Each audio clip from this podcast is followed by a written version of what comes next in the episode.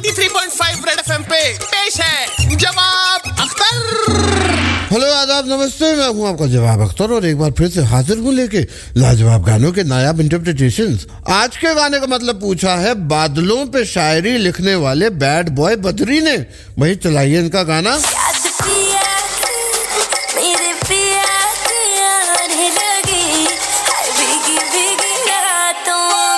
पुराने गाने को रिक्रिएट करते हुए शायर लिखता है कि आसमान में जैसे बादल हो रहे हैं, हम धीरे धीरे पागल हो रहे हैं। अरे भाई ल्यूनेटिक भी चाँद देखकर पागल होता है, ये तो बादल देख के पगलाए जा रहे हैं। अब जब बादल ही बादल हो तो ग्लूमी मौसम में लेप्टोस्पिरोसिस भी हो सकता है, यानी कि बैक्टीरियल इन्फेक्शन हो सकता है। उसके बाद आती है बारिश, और भीगी भीगी रातों में पिया की याद आने लगती है।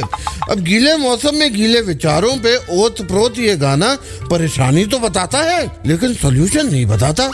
सोल्यूशन ये है कि डेटा यूज़ करके व्हाट्सएप वीडियो कॉल कर लो और दूरियों को मिटा लो। मुख्तलिफ़ मिजाजी महरीन मजबूरियों से इमिटेट होते हुए अर्ज़ किया है मुलाजा फरमाए इरशाद मुस्कुराना तो हर लड़की की अदा है।